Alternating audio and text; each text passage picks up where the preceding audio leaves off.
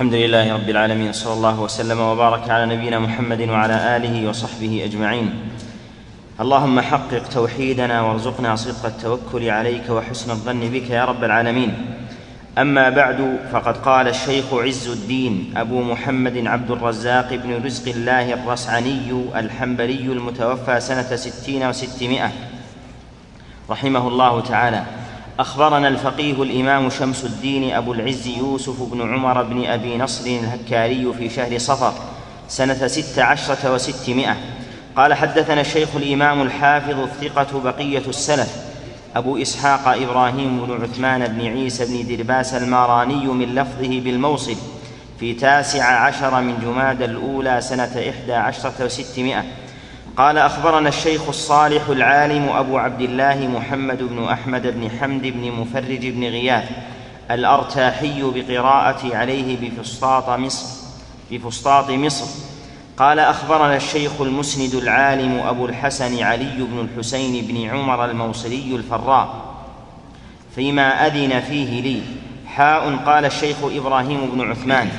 وأخبرنا الشيخ الإمام الفقيه الحافظ أبو طاهر أحمد بن محمد بن أحمد بن محمد بن إبراهيم ابن سلفة الأصبهاني السلفي في كتابه إلينا من الإسكندرية في ربيع الآخر سنة أربع وسبعين وخمسمائة.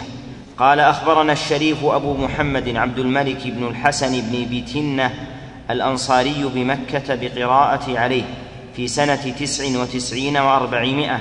قال أخبرنا أبو عبد الله الحسين بن علي النسوي الفقيه قدم علينا مكة.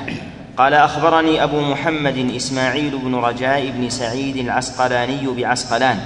قال أخبرني أبو الحسين محمد بن أحمد بن عبد الرحمن الملطي وأبو أحمد محمد بن محمد بن عبد الرحيم القيسراني قال أخبرنا أحمد بن بكر اليازو الياز اليازوري اليازوري قال حدثني الحسن بن علي اليازوري الفقيه قال حدثني علي بن عبد الله الحلواني قال كنت بطرابلس المغرب فذكرت أنا وأصحاب لنا السنة إلى أن ذكرنا المزني رحمه الله. فقال بعض أصحابنا بلغني أنه يتكلم في القرآن ويقف عنده.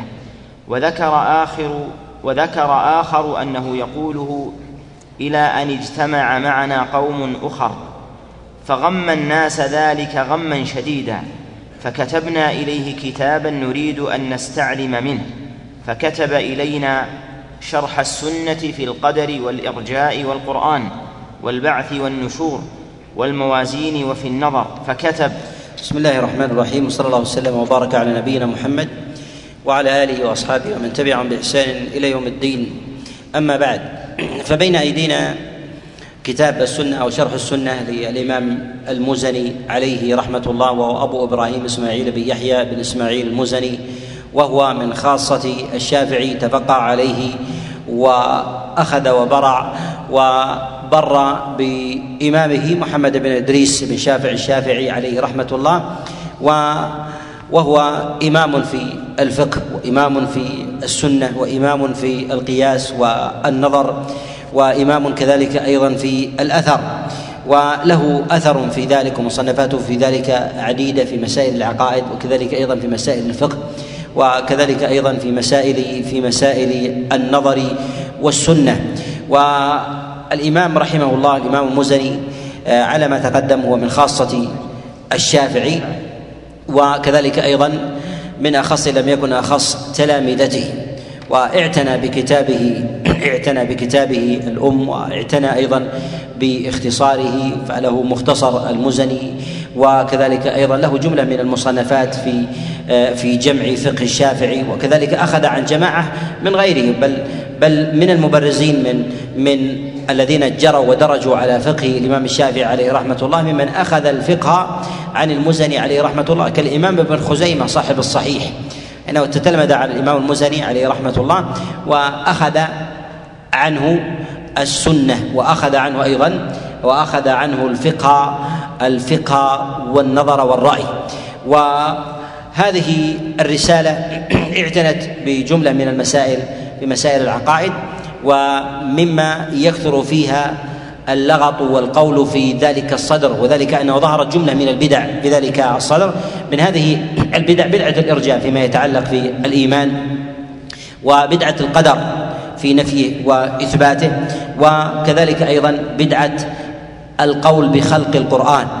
وفي هذا أيضا أنه ربما تظهر قالات أو أقوال تنسب لإمام من الأئمة أو لعالم من العلماء أو لطالب علم. فتنسب هذه الأقوال وربما تشتهر وليست بصحيح. ولهذا لما سمعوا ما جاء عن المزني عليه رحمة الله أرادوا أن يتحققوا من ذلك مما نسب مما نسب إليه. فحري بالإنسان أن لا يأخذ بالاستفاضة. وهذا كما يظهر أنه استفاض عن المزني فيما يرونه هم. أنه قال شخص وأيده آخر وقال الآخر أيضا أني سمعت بهذا ثم ما كان منهم إلا أن يستبينوا بالكتابة إليه حتى يأخذوا حتى يأخذوا منه. وهذا هو الواجب على طالب العلم وكذلك أيضا متحري آه، الصدق في التحري بالنسبة الأقوال إلى إلى أصحابها. وأن نقلها يأثم يأثم بذلك الإنسان إذا لم يكن لم يكن متثبتا. وربما يأثم الإنسان بها ولو كان متثبتا إذا لم يكن ثمة داعي ولا حاجة إلى إلى ذلك. فنقل الشر يأثم به الإنسان. نعم. قال رحمه الله بسم الله الرحمن الرحيم. عصمنا الله وإياكم بالتقوى ووفقنا وإياكم لموافقة الهدى. أما بعد فإنك سألتني أن أوضح لك من السنة أمرا تصبر نفسك على التمسك به. وهذا هنا فيما يظهر بدأت المصنف رحمه الله بسم الله الرحمن الرحيم اقتداء بالكتاب العزيز وبهدي النبي عليه الصلاة والسلام في مكاتباته. وإنما ابتدأ بالبسملة ولم يبدأ بالحمدلة أو خطبة الحاجة لأن هذه الرسالة هي في حكم المكاتبات بين الأفراد هي رسالة مختصرة فتأخذ في تأخذ في ذلك حكم مكاتبات النبي صلى الله عليه وسلم فإنه كان يبتدئ بالبسملة ولا يبتدئ بالحمد لله ولا بالخطبة فإذا كان الكتاب في ذلك كبيرا فإنه يبتدئ حينئذ أو يأخذ حكم الخطب. من العلماء من يرى أن الكتب تفتتح بالبسملة مجردة وهذا منهج لبعض الأئمة عليهم رحمة الله هو ظاهر صنيع بعض الأئمة كالبخاري رحمه الله كالبخاري رحمه الله فإنه لم يضع خطبة لكتابه ويظهر أنه اكتفى بالبسملة في كتابه الصحيح. وعلى هذا أيضا جماعة من العلماء كصنيع الإمام أحمد رحمه الله في كتابه المسند وعبد الرزاق في لمصنفه وغيره ممن يجري في هذا المجرى. ولكن لا يجيز أحد منهم لا يجيز أحد منهم أن يبدأ الإنسان كتابه من غير ذكر الله ولو بالبسملة ولو بالبسملة. والسنة في المكاتبات الصغيرة على ما تقدم أن يبتدئ الإنسان بالبسملة لا بالحمدلة.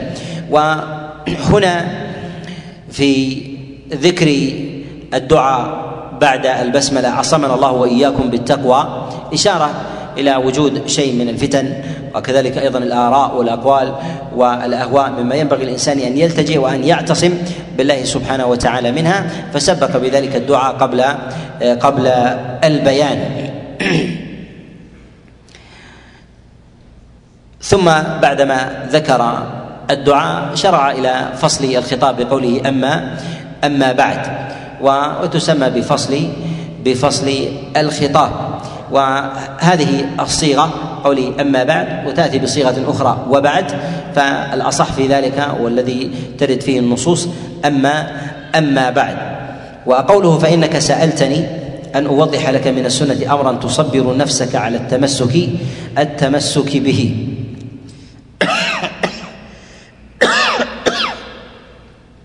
وفي هذا يظهر أن السائل إنما سأل سؤالا سؤال المستعلم والمستخبر لا المتهم المستبين من قالة سوء ونحو ذلك فإن فإن هذا من الأدب مع أهل العلم. وكذلك أيضا فإنه أدعى إلى استخراج كنوز العلم أن يسأل الإنسان أو طالب العلم العالم مستخبرا مستعلما ولو كان يعلم جزءا من الحق أو شيئا أو شيئا منه. وألا يغلب جانب الممارات أو العلم فيظهر شيئا من عنده فإنه إذا أظهر شيئا من علمه للعالم فربما أمسك العالم عن بيان ما يجهله الإنسان فيحرم من ذلك علما كثيرا. ولهذا جاء في حديث أبي سلمة قال مرينا عبد الله بن عباس فحرمنا علما كثيرا. يعني أننا كنا نماريه ونناقشه ونجادله ونجعل أنفسنا نظراء له.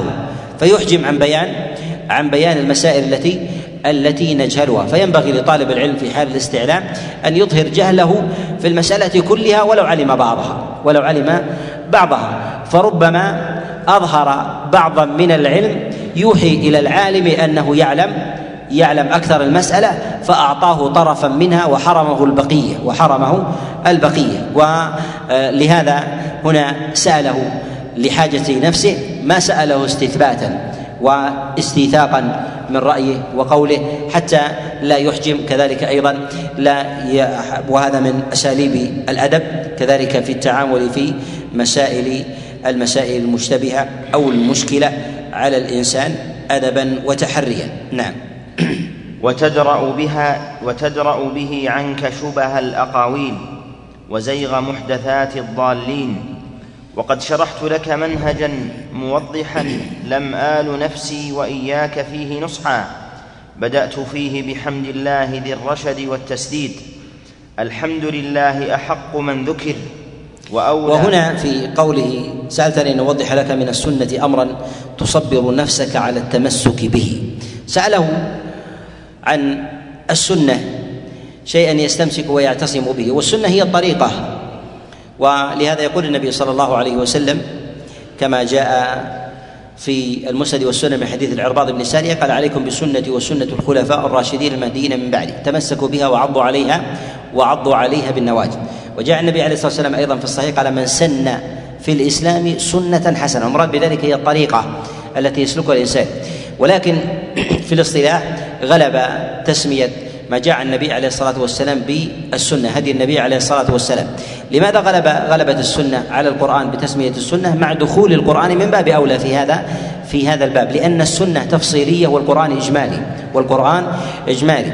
فالقران القرآن على ما بيناه مرارا أنه غائي يهتم بالكليات والأصول والسنة تفصيلية والسنة تفصيلية. فهي أكثر تفصيلا وبيانا لما أجمل في في القرآن من القرآن للقرآن من القرآن للقرآن. والسنة وحي والسنة وحي سماه الله عز وجل وحيا وما ينطق عن الهوى إن هو إلا وحي يوحى فسمى الله سبحانه وتعالى وحيا. وكذلك أيضا هي أيضا تتلى وهي أيضا الحكمة سماها الله عز وجل حكمة وسماها أيضا بالتلاوة أنها أنها تتلى ووحي يتلى.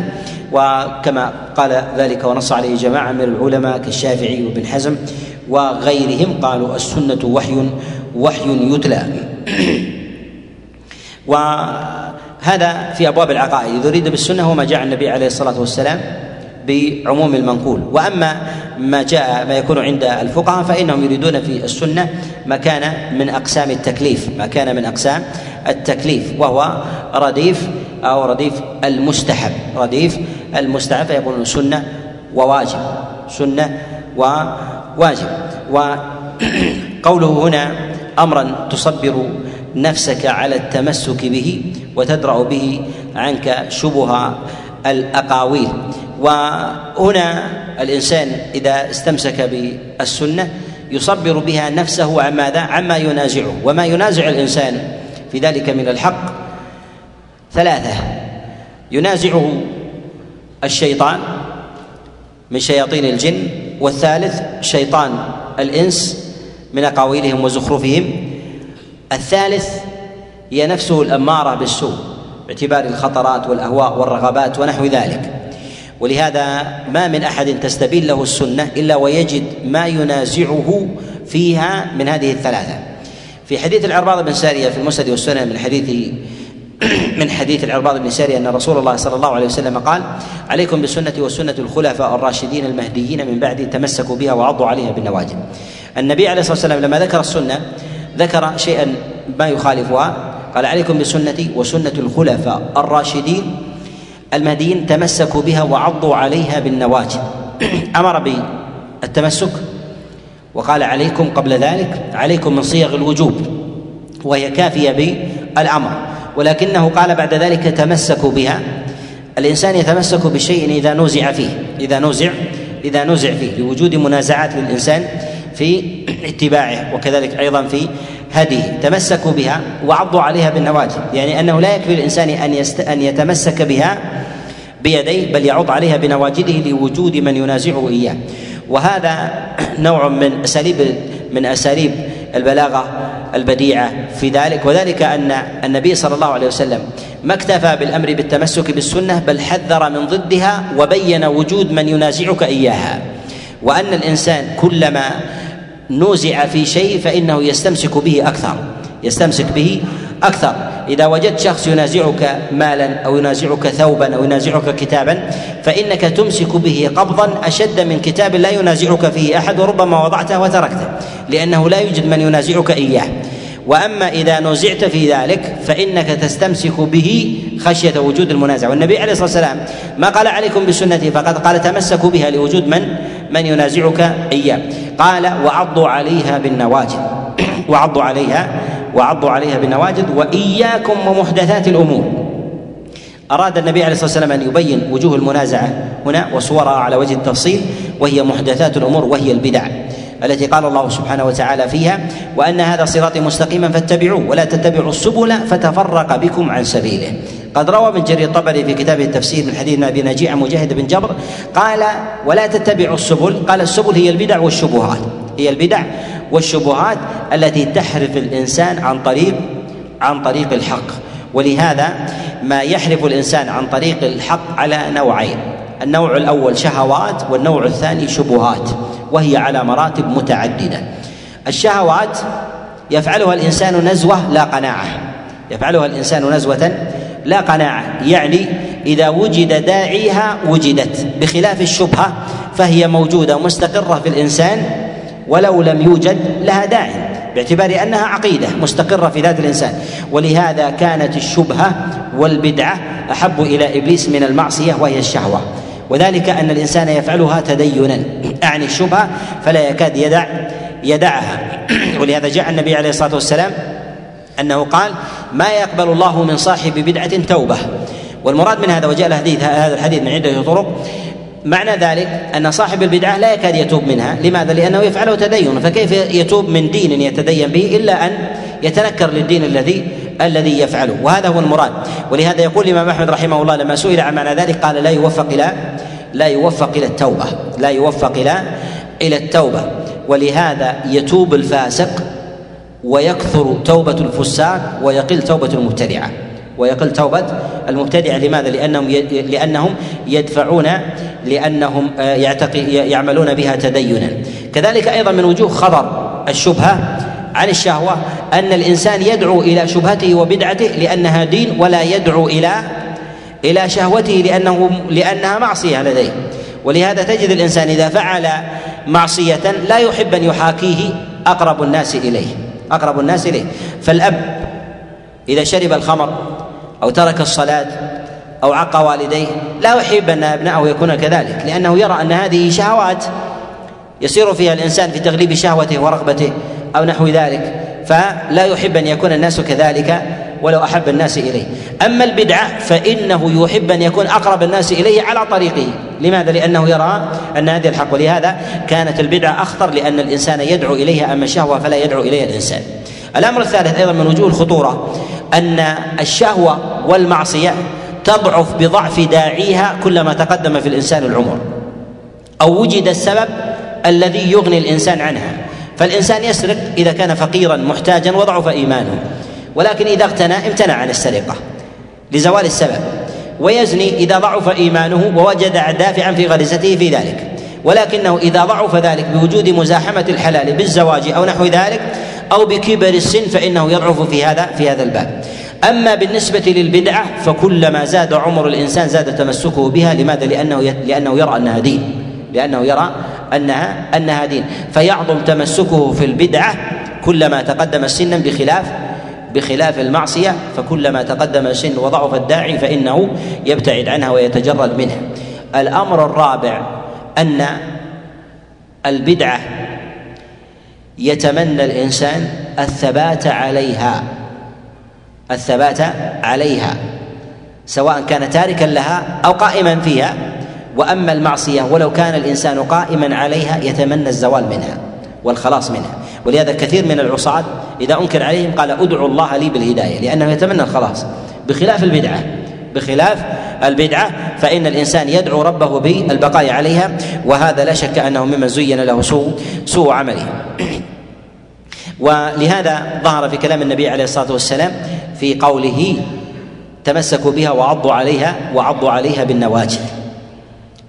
النبي عليه الصلاة والسلام بين أمور المنازعة بأمور بقوله تمسكوا بها وعضوا عليها بالنواجذ. الإنسان يستمسك ويؤمر بالتمسك إذا وجد من ينازعه الشيء على ما تقدم أو كان ما كان خارجا عنه مضطربا. وهذا من الأساليب البلاغية في كلام النبي عليه الصلاة والسلام. الإنسان يستمسك بالشيء لسببين يستمسك بالشيء لسببين السبب الأول لأمر قائم في ذاته لأمر قائم في ذاته. الأمر القائم في ذاته الإنسان إذا كان تزلزلت الأرض من تحته أو نحو ذلك تزلزلت الأرض من تحته أو كان على مركبة في سفينة أو في سيارة أو غير ذلك ورجت به يقوم بالاستمساك. أوليس كذلك؟ نعم. إذا الأمر خارج عنه. خارج عنه. ويستمسك إذا كان بشيء قائم في ذاته. إذا وجد الإنسان دوارا في جسمه أو نحو ذلك لا يقوم بالاستمساك؟ يقوم بالاستمساك. الأولى هي أعداؤه من شيطان الإنس وشيطان الجن الذين ينازعونه. الثاني هي نفسه القائمة في ذاته. قائمة في ذاته. يستمسك بالإثنين بماذا؟ بالسنة يستمسك بالاثنين بالسنة حتى لا تسول له نفسه بالخروج من السنة. لهذا النبي عليه الصلاة والسلام استعمل هذا اللفظ في قوله قال تمسكوا بها. تمسك بها من أجل ماذا؟ حتى لا تصاب بانحراف من داخلك ولا بانحراف من خارجك.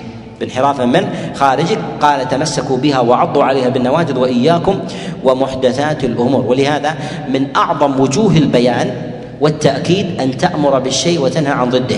ولهذا النبي عليه الصلاة والسلام قال عليكم بسنتي. ثم قال تمسكوا بها. ثم نهى النبي عليه الصلاة والسلام عن ضدها قال وإياكم ومحدثات الأمور. مع أن المعنى الأول كاف في ذلك. كافي والتمسك بالسنة. لازم التمسك بالسنة اترك البدعة. ولازم ترك البدعة السنة. ولكن النبي جمع الأمرين.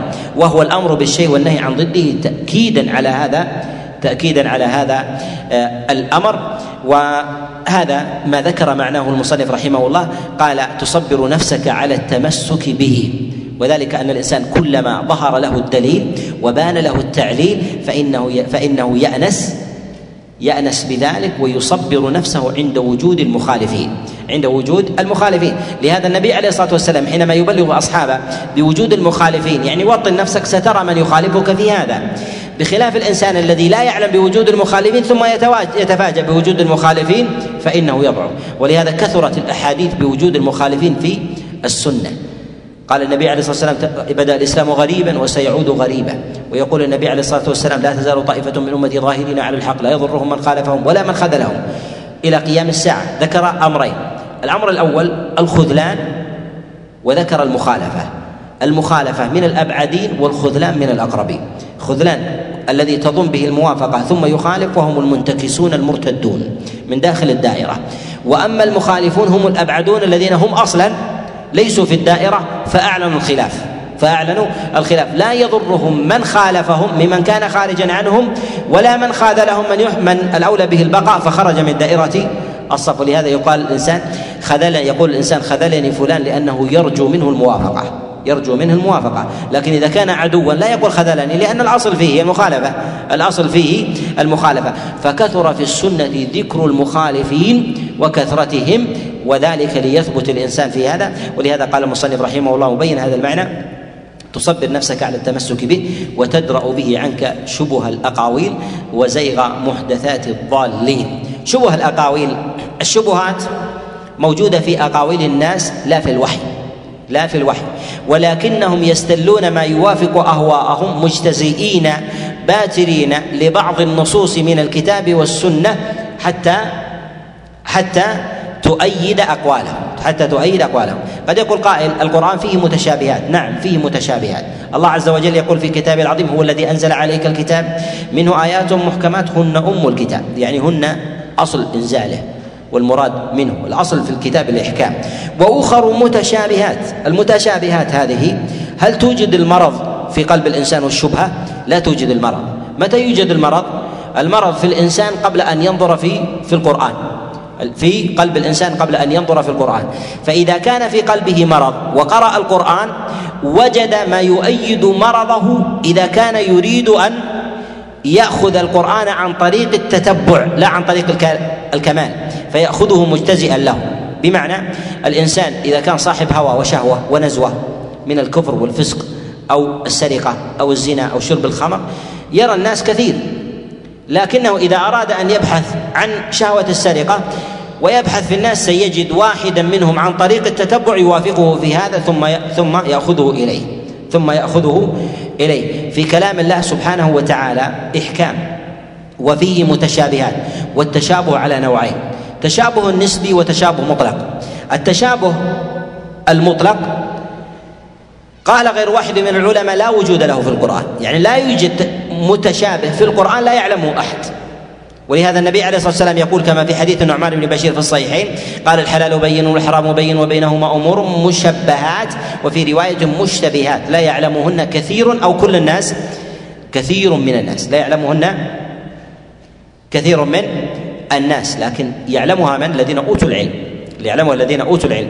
ما من أحد من الناس إلا ويوجد لديه متشابه. المتشابه لديه قد يكون محكم عند غيرك. والمحكم عند غيره قد يكون متشابها عندك والعكس كذلك. ولهذا نقول إن القرآن لا يوجد فيه تشابه مطلق. لا تشابه مطلق يخفى على كل على كل أحد. ولكن النوع الثاني التشابه النسبي يوجد. تشابه نسبي.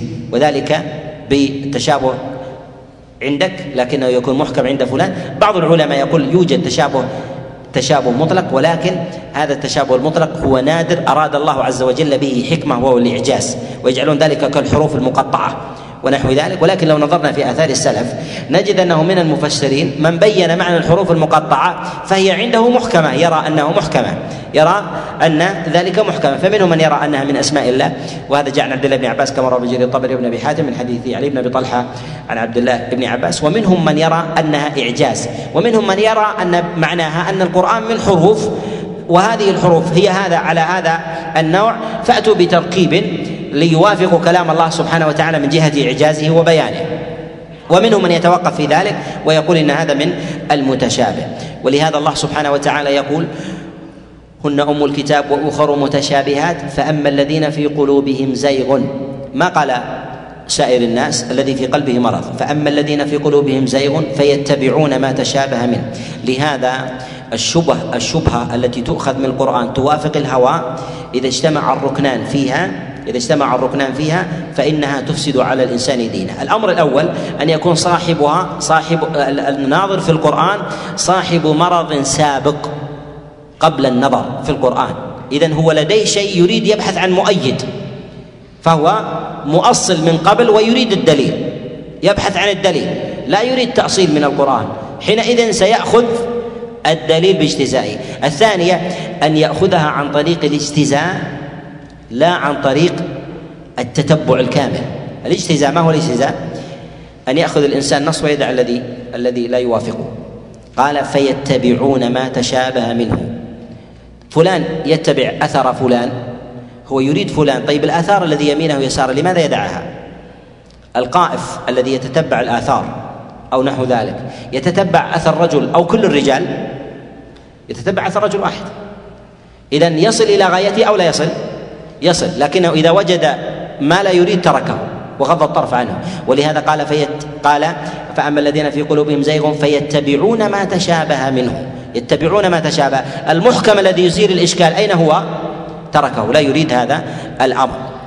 ولهذا يوجد الزيغ في قلوبهم وقال هنا قال وزيغ محدثات الضالين. محدثات الضالين هي التي ذكرها الله سبحانه وتعالى في كتابه العظيم. ويقول قد شرحت لك منهاجا موضحا. لم نفسي وإياك فيه نصحا. بدأت فيه بحمد الله ذي الرشد والتسديد نعم. قال رحمه الله الحمد لله أحق أحق من ذكر وأولى من شكر وعليه أثني الواحد الصمد. هنا يقول الحمد لله. الحمد هو ذكر صفات المحمود على وجه على وجه الحب له. وقيل إن الحمد والشكر هما بمعنى واحد. وقيل إن بينهما عموم وخصوص.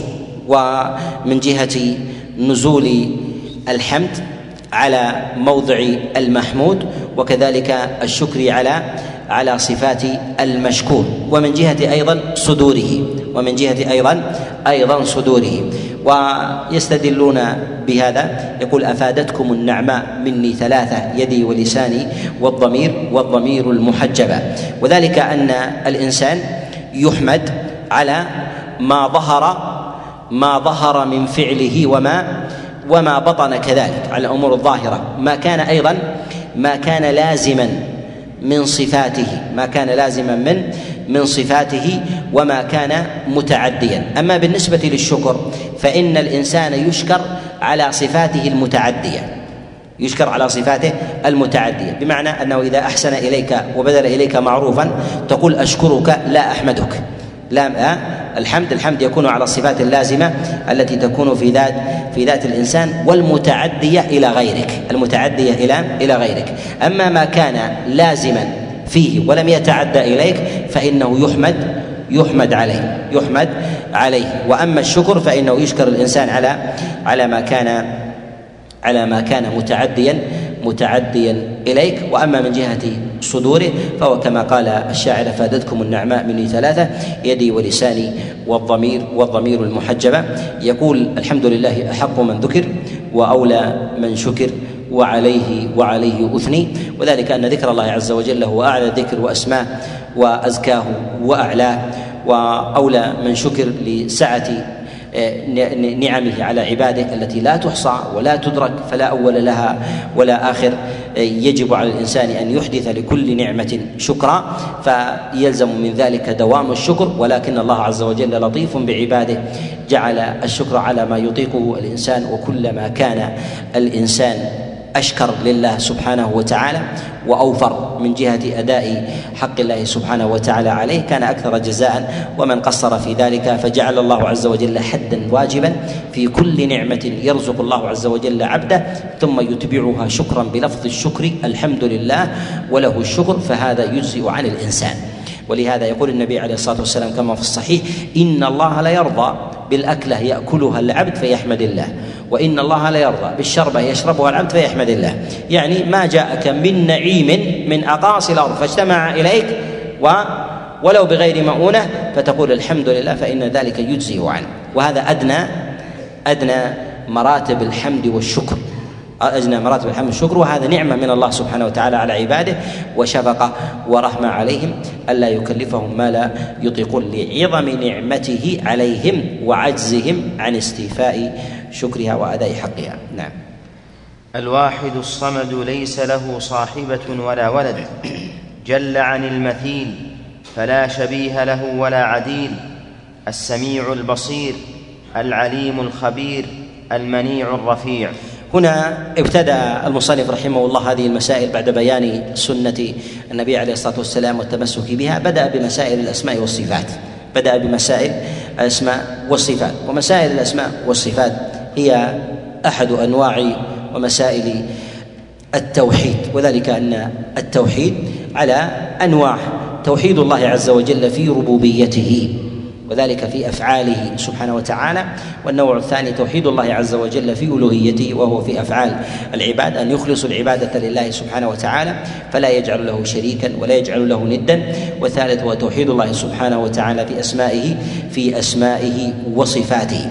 وذلك أن جهل الطوائف جهل الطوائف إما أن يكون في أحد هذه الأنواع وإما أن يكون في في جميعها. ويختلفون بحسب مذاهبهم وطوائفهم. منهم من أصل ضلاله في أبواب الأسماء والصفات ومنهم ما أصل ضلاله في أبواب توحيد الألوهية ومنهم ما أصل ضلاله في توحيد الربوبية. وغير ذلك فمستقلون ومستكثرون من هذه من هذا الضلال.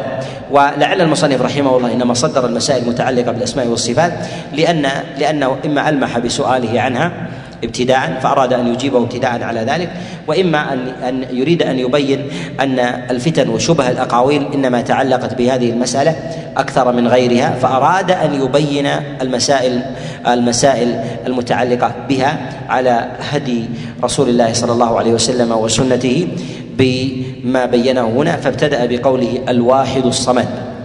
الواحد الصمد. الله سبحانه وتعالى واحد صمد.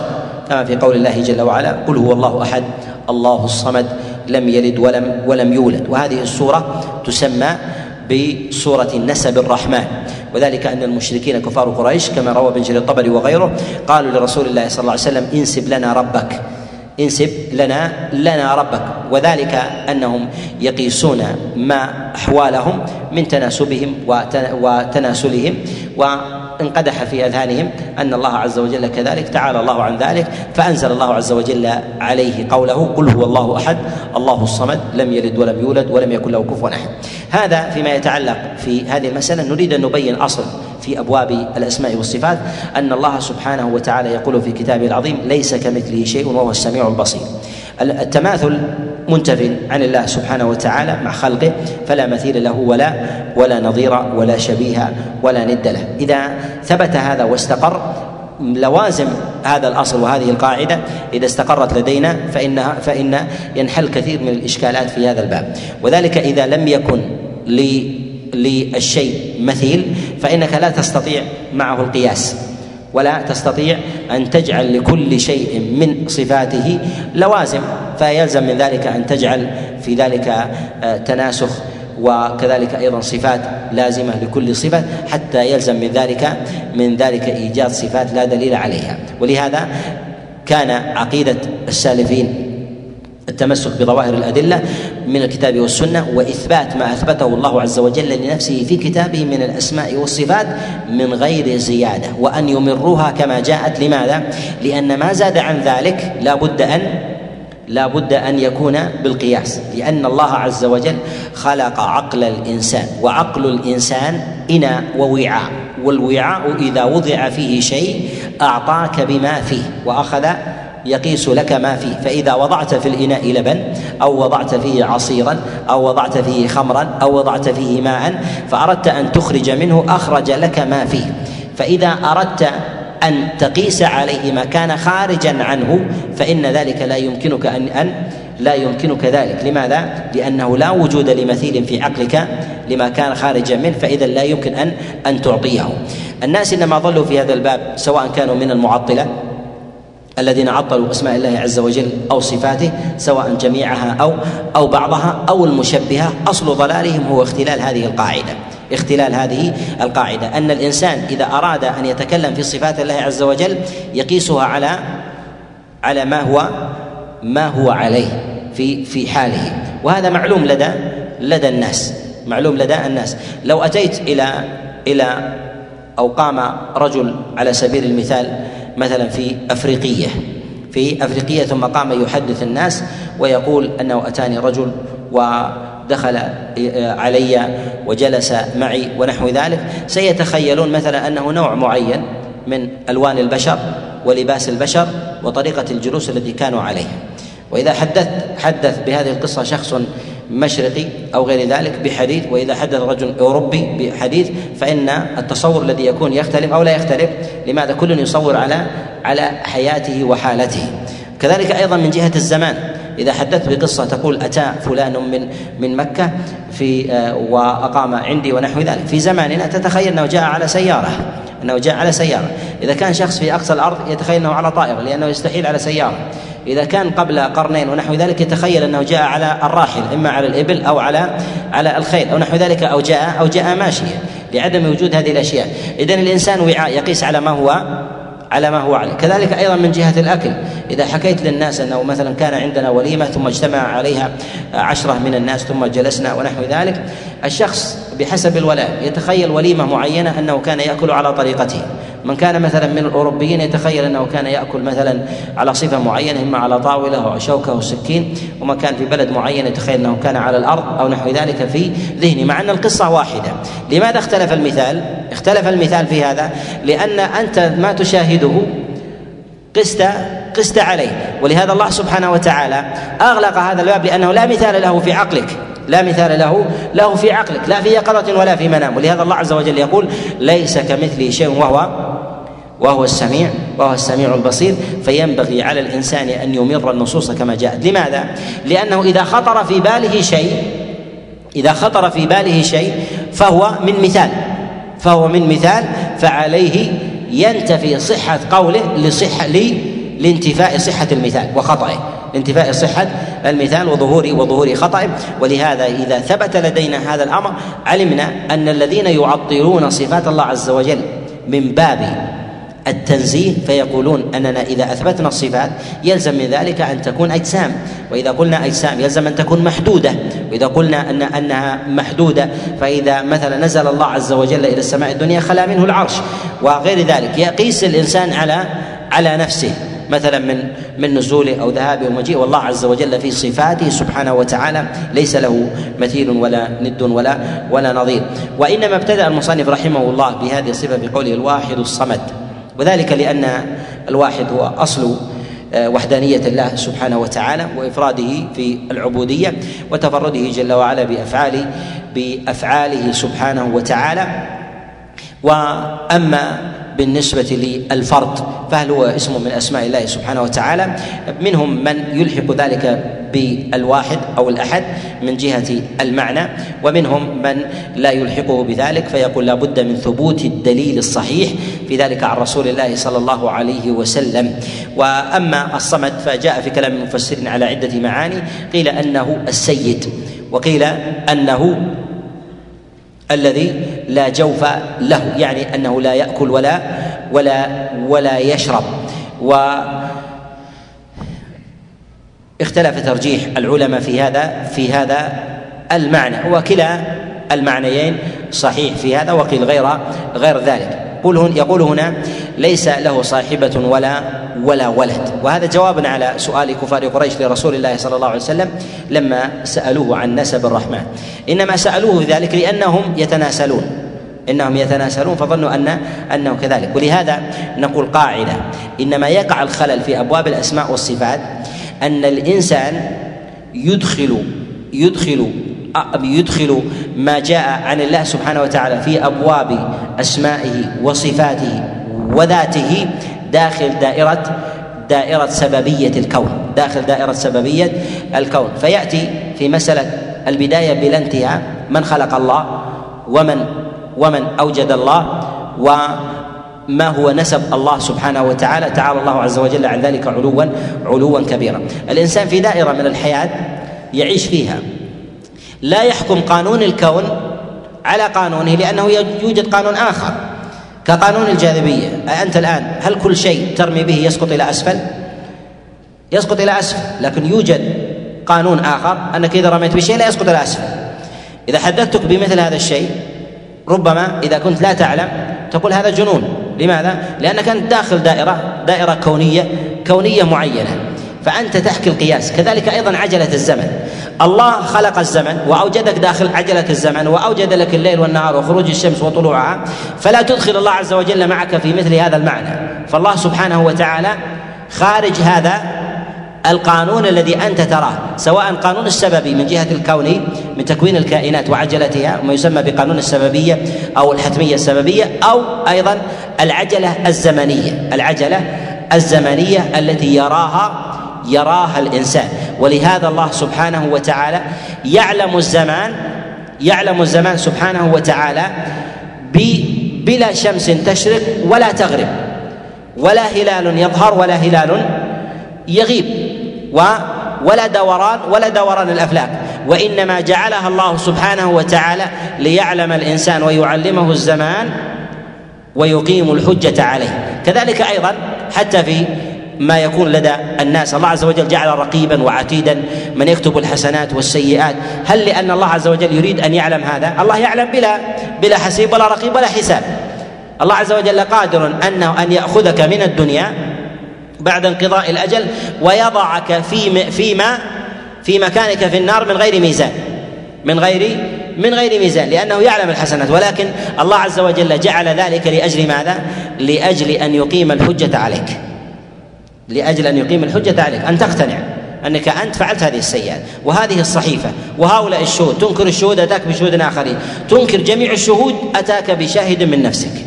فأنطق فأنطق يدك وأنطق قدمك وأنطق فخذك وأنطق فرجك وأنطق جوارحك. حينئذ تحجم حينئذ تحجم عن ذلك. اذا الله سبحانه وتعالى يقيم الحجة على عباده ويجري سنن الكون وليس للإنسان أن يجري الخالق على سنن الكون. ولهذا نقول أنه ينبغي يجب على الإنسان أن يعلم أن الله سبحانه وتعالى ليس له مثيل ولا ولا ولا نظير ولا ند.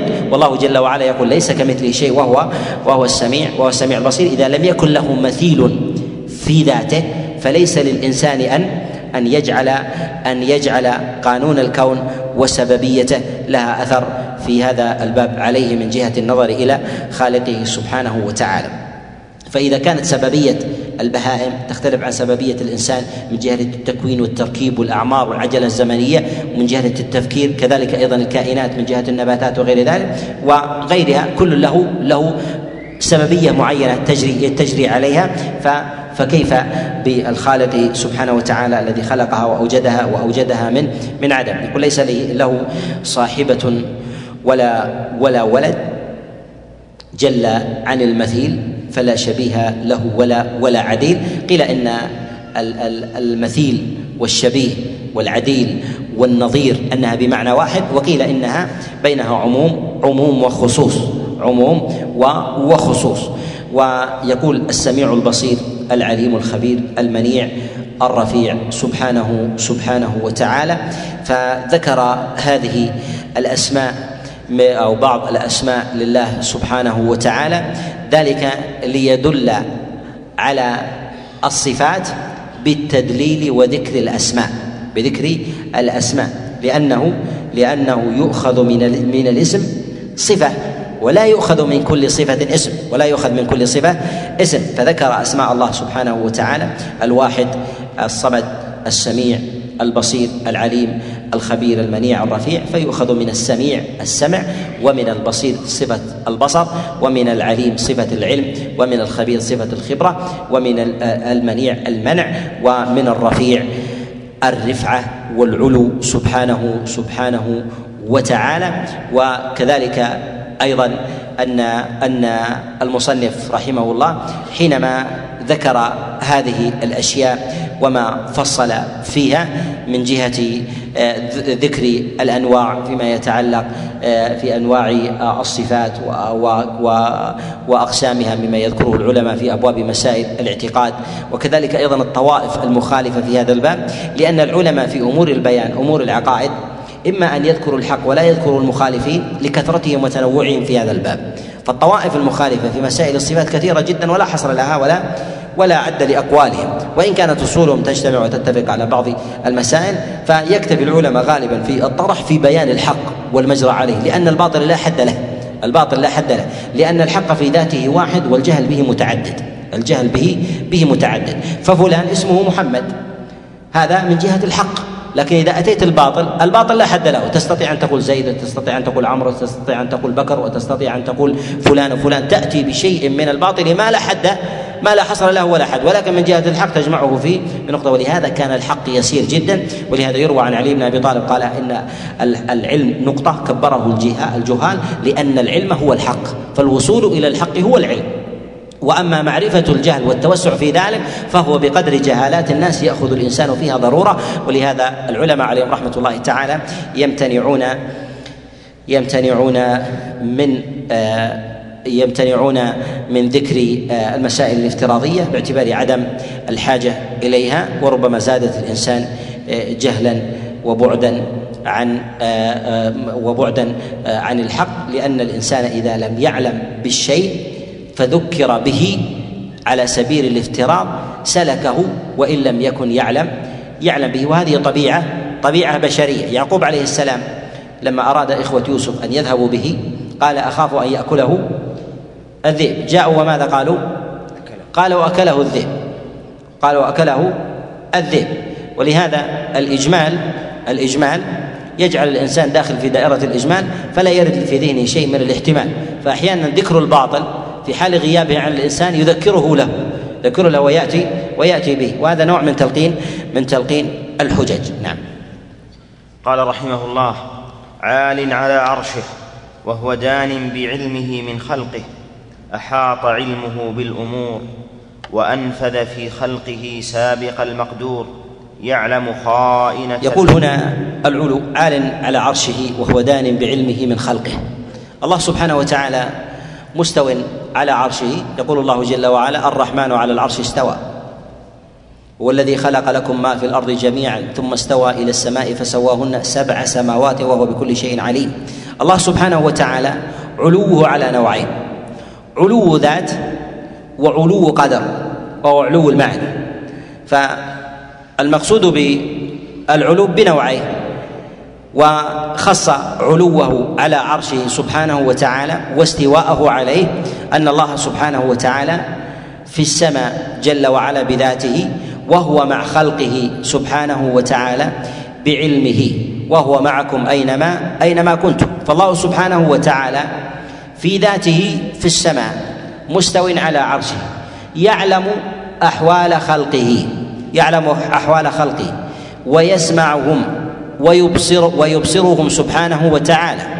و وعلوه سبحانه وتعالى من جهة القدر أن الله سبحانه وتعالى في كل صفة من صفاته وفي كل اسم من أسمائه له الكمال المطلق في ذلك.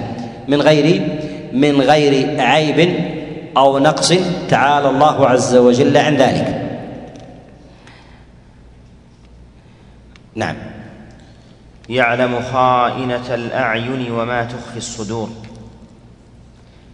فالخلق عاملون بسابق علمه ونافذون لما خلقهم له من خير وشر.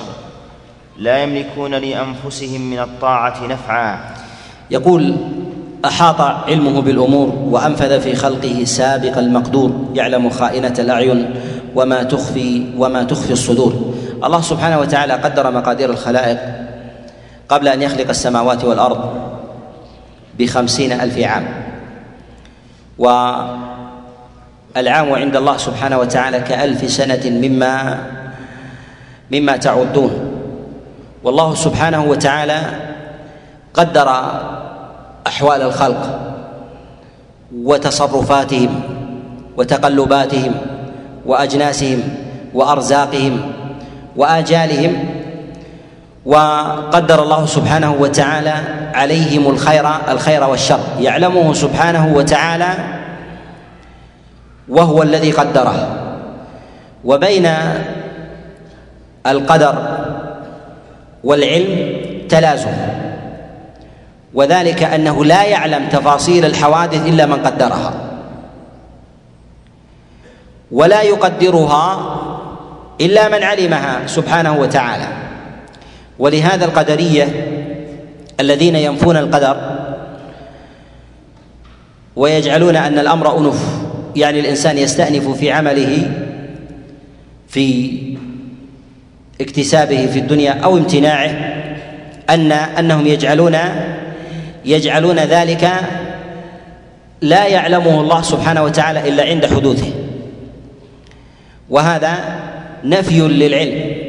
وإن كانت هذه الطائفة التي تنفي علم الله سبحانه وتعالى للحوادث هي طائفة شبيهة بالمنقرضة.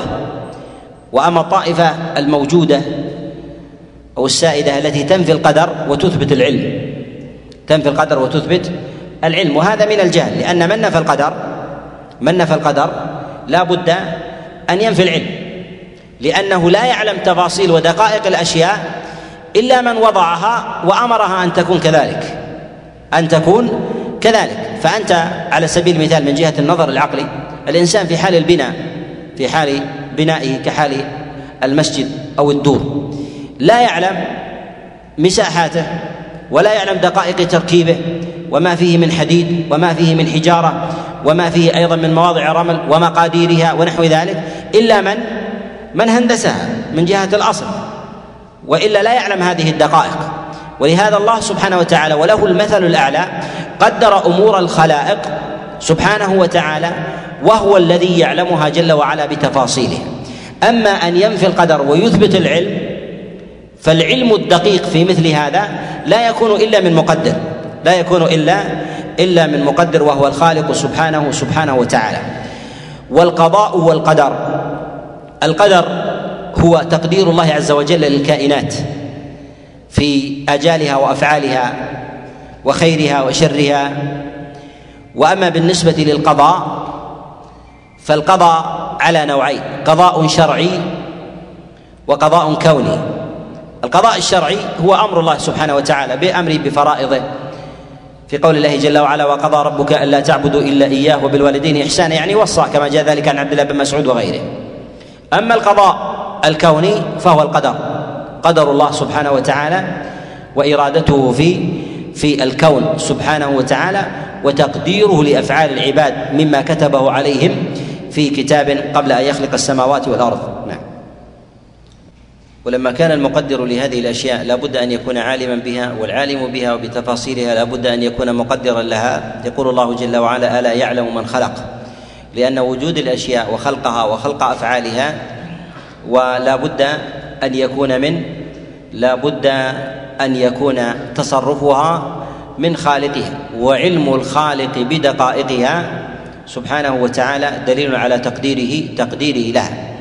تقديره لها وإذا سئل الإنسان عقلا أو أخبر عقلا يقول بأشياء وجزئيات وتفاصيل فقال كتاب كذا في مكان كذا وكتاب كذا في مكان كذا وكتاب كذا في مكان كذا. لا بد أن يكون هو الذي وضعها. كلما أكثر في التفاصيل دل على أنه هو الذي هو الذي دبر هذا الشيء دبر هذا الشيء. فكيف بدقائق هذه الأشياء من أمور الكون مما مما مما يعزب عن علم الإنسان وإدراكه ووعيه من تفاصيل الكائنات الدقيقة التي تسير وتجري والله سبحانه وتعالى يعلمها. فيثبتون علم الله عز وجل. لهذه الدقائق اليسيرة الخفية الغائبة ومع ذلك ينفون تقدير الله عز وجل. لذلك هذا من من المتناقضات. والناس في أمر القدر على على آه، على طوائف. الطائفة الأولى هم الجبرية الذين يقولون إن الإنسان مجبور في فعله وقوله يعني أنه أنه مسير وليس له اختيار. وهؤلاء هم الجبرية. الطائفة الثانية الذين يقولون إن الإنسان يخلق أفعاله ولم يقدر الله عز وجل عليه شيء. وهؤلاء هم القدرية. هم القدرية. وأول من قال بذلك هو معبد الجهني. معبد الجهني. يقول إن الأمر إن الأمر أنف يعني مستأنف لا يعلم إلا عند حدوثه. وهؤلاء هم شبيهون بالمجوس. وذلك أن المجوس هم الذين يثبتون خالقين. والله سبحانه وتعالى الخالق وحده جل وعلا. وإنما شبهوا بالمجوس القدرية لأنهم يثبتون خالقين. الإنسان يخلق فعله والله خلق الإنسان. الله خلق الإنسان وهم يثبتون أن الإنسان هو الذي خلق الفعل. خلق الفعل لم يخلقه الله. لأنهم قالوا لو قالوا خلقه الله أثبتوا القدر. والمجوس يثبتون الخالقين. خالق النور وخالق خالق الظلمة. والظلمة تخلق النور والظلمة تخلق الشر. الظلمة تخلق تخلق الشر. وهؤلاء من المجوس وكذلك أيضا من الزنادقة المانوية الذين يثبتون أن كل خير في في الناس وفي الكون إنما هو من النور وكل شر إنما يكون من من الظلمه كل شر يكون من من الظلمه وهؤلاء طوائف من المعتزلة وكذلك أيضا الرافضة يجرون على هذا على هذا المسلك. الطائفة الثالثة وهي طوائف السلف أهل السنة والجماعة في إثبات القدر لله سبحانه وتعالى وأن الإنسان مسير مخير أي له مشيئة لكن بعد مشيئة الله. وما تشاءون إلا أن يشاء الله. يعني مشيئة الإنسان بعد مشيئة الله جل وعلا وعلى مشيئة العبد يحاسب الله الإنسان.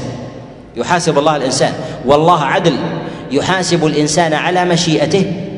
لا يحاسب الله سبحانه وتعالى العبد على مجرد تقديره على مجرد تقديره. فإذا وجدت مشيئة الإنسان واختياره مشيئة الإنسان واختياره جاء ثواب الله وعقابه عليه. ثواب الله وعقابه عليه.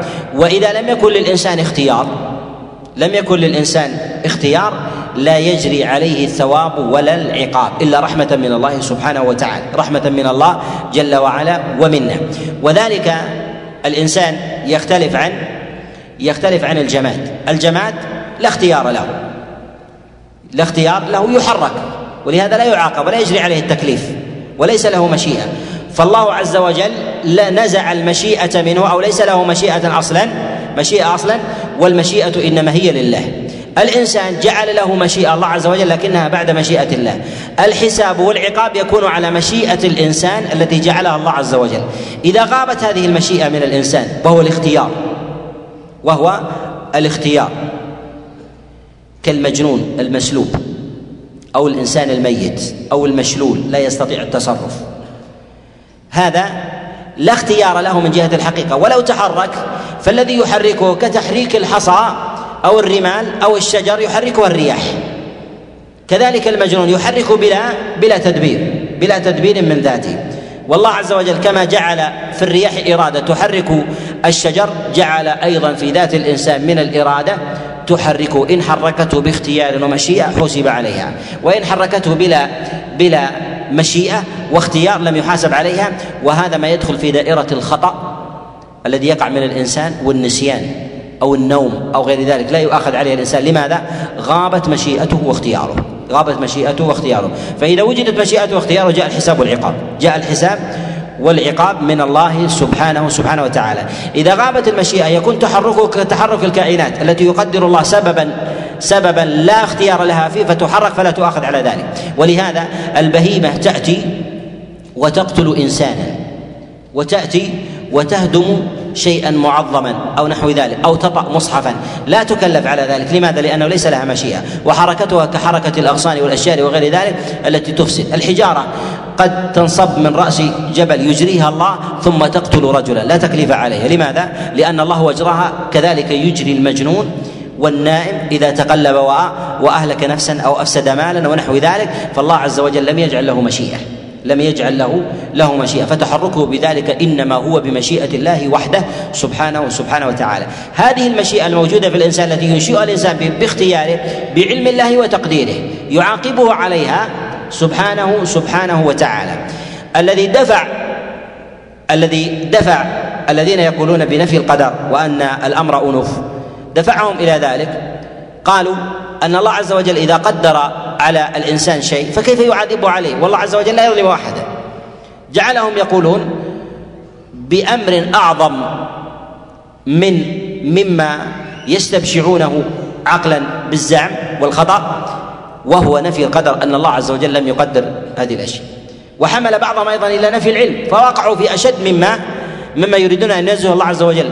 فأدخلوا الله سبحانه وتعالى في دائرة الجهل تعالى الله عز وجل عن ذلك علوا كبيرا.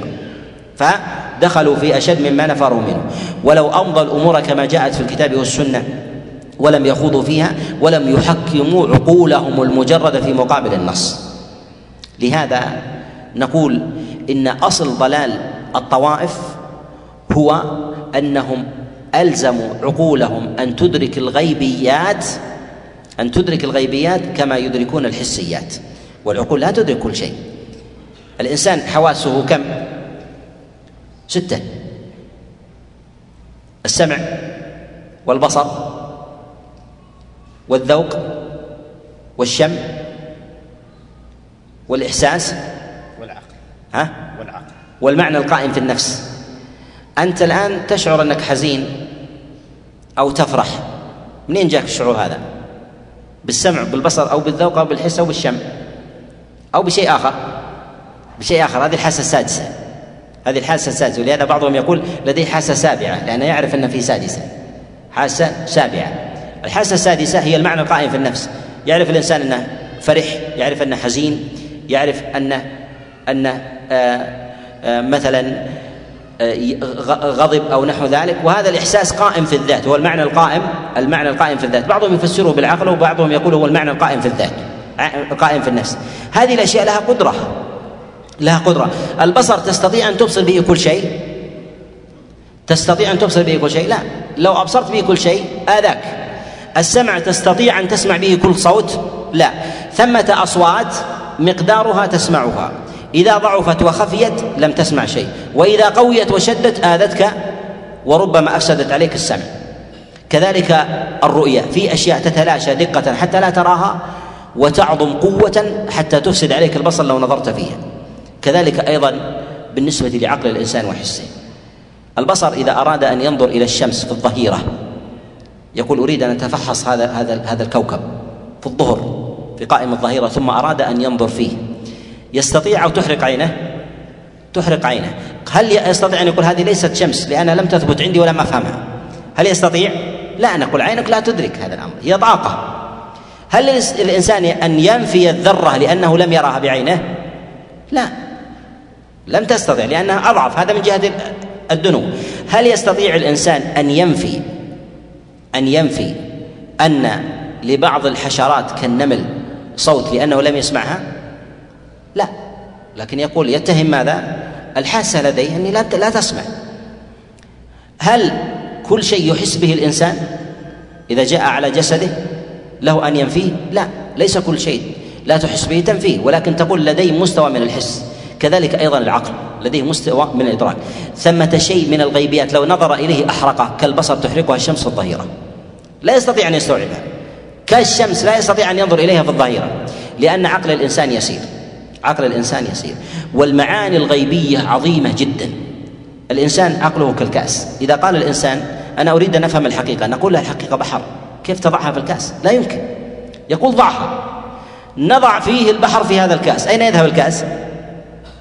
يذهب مع البحر ويحت... هل يستوعب شيء؟ لا يستوعب ربما يتكسر ويتصدع لهذا الحقيقة الغائبة لدى الإنسان أعظم من الحقيقة المدركة بشيء لا يمكن أن يخطر في بال الإنسان. ولهذا الإنسان بعقله اليسير يريد أن يستوعب العظيم. الله عز وجل يلطف به.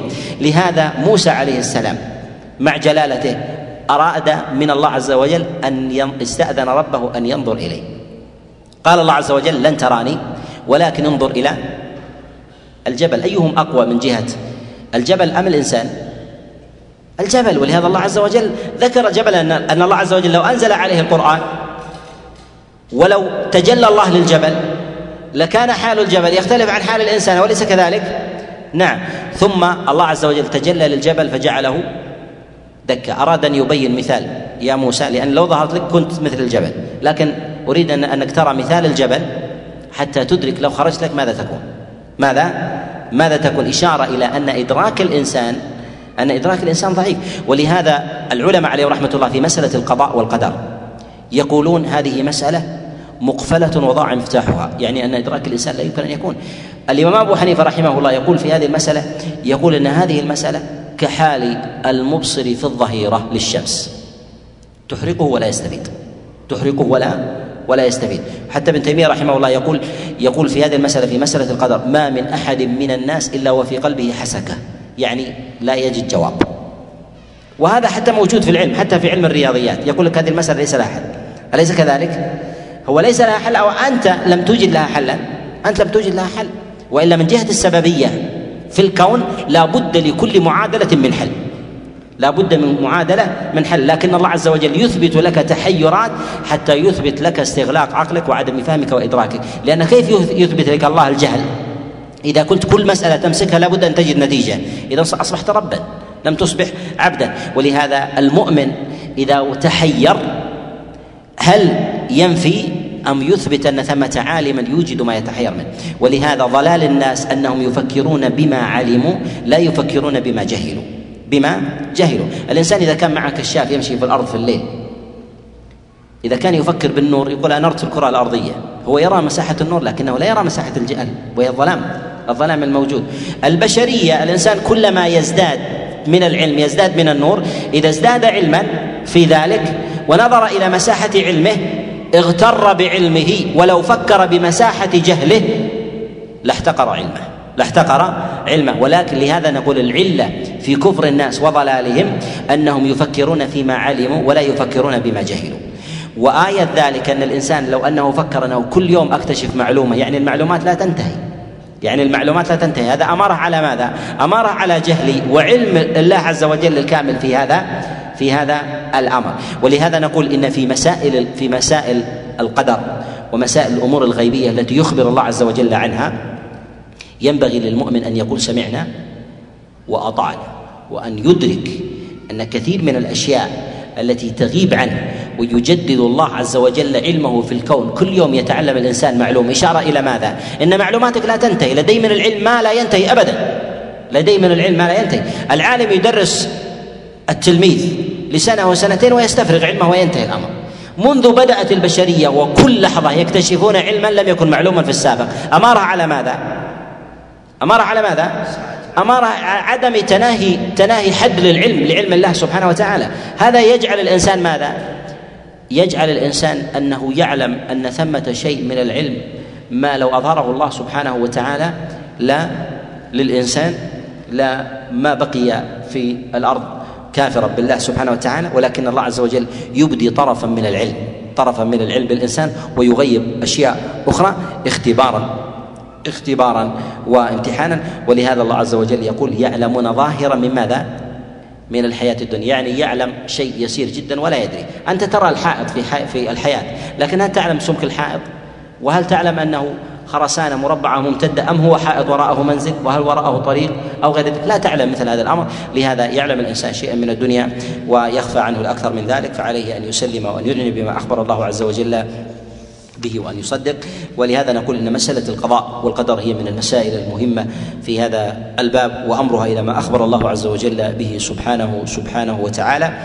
وقول المصنف رحمه الله فالخلق عاملون بسابق علمه يعني سبق علم الله عز وجل لما هم فاعلون في هذه الأرض ونافذون لما خلقهم له من خير وشر. يعني الله عز وجل قدر المقادير ويعلم أحوالهم لا بد أن ينتهوا أن ينتهوا إليها أن ينتهوا أن ينتهوا إليها. و نعم أكمل.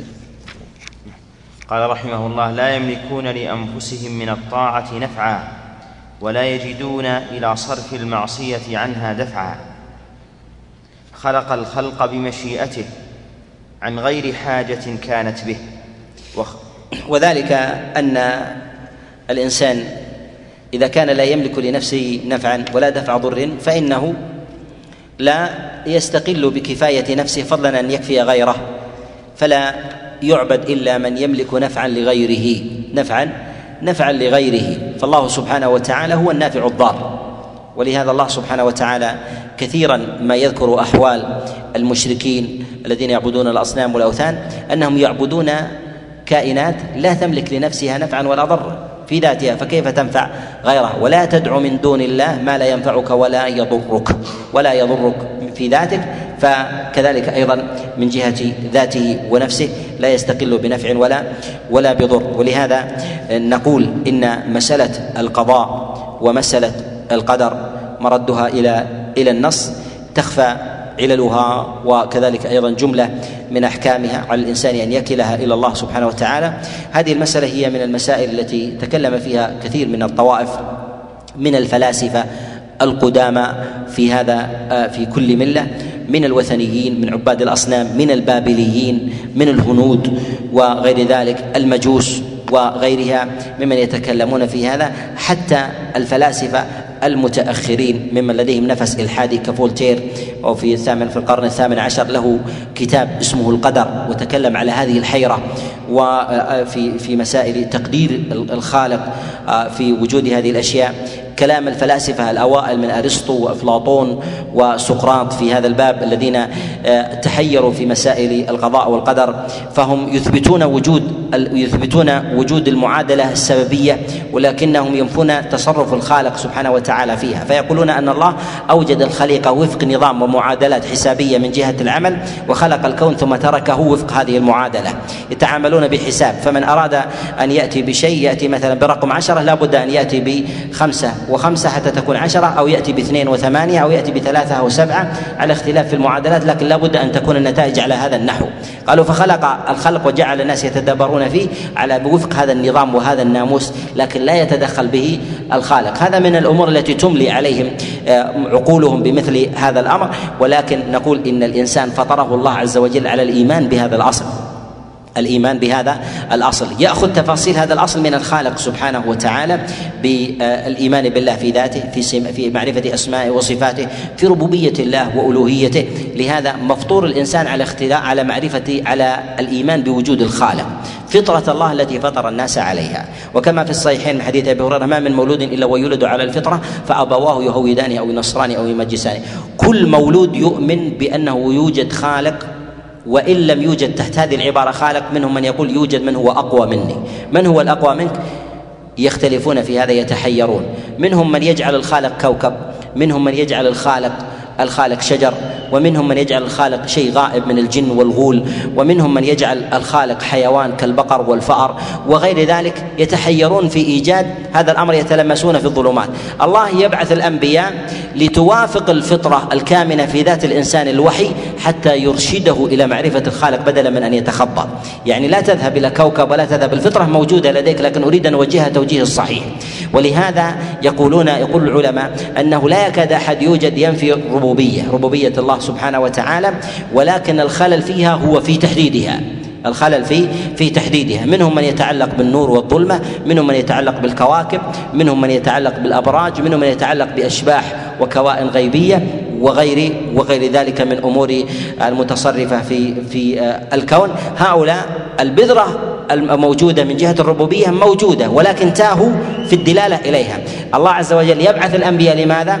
حتى يوجهوهم إلى معرفة الخالق حقيقة. لا تتوهموا أن مخلوقات مخلوق. ثم يأتي التدليل ببطلان هذه الأشياء التي تسيرون عليها. هذه مهمة الأنبياء. ولهذا إذا إذا ضعف نور النبوة في الناس جاءت الظلمة وأخذ الناس يتخبطون. فهذا يقول هذا الخالق وهذا يقول هذا كذا.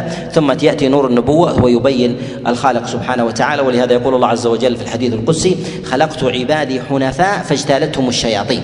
حنفاء على فطرة صحيحة وعلى وحي صادق اجتالتهم الشياطين بالانحراف. ولهذا تجدون في باب في هذا الباب في باب التوحيد الناس على طوائف. على طوائف في ابتكار من هو الخالق.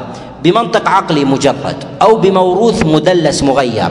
أما الوحي الصادق المحكم فهو الذي جاء به الرسول الأمين محمد صلى الله عليه وسلم بتعريف الله لخلقه. وبيان الخالق سبحانه وتعالى وقدرته على خلق العباد وحقه في جانب العبادة. نكمل ما تبقى في هذه العقيدة في الدرس القادم. أسأل الله عز وجل لي ولكم التوفيق والسداد وصلى الله وسلم وبارك على نبينا محمد.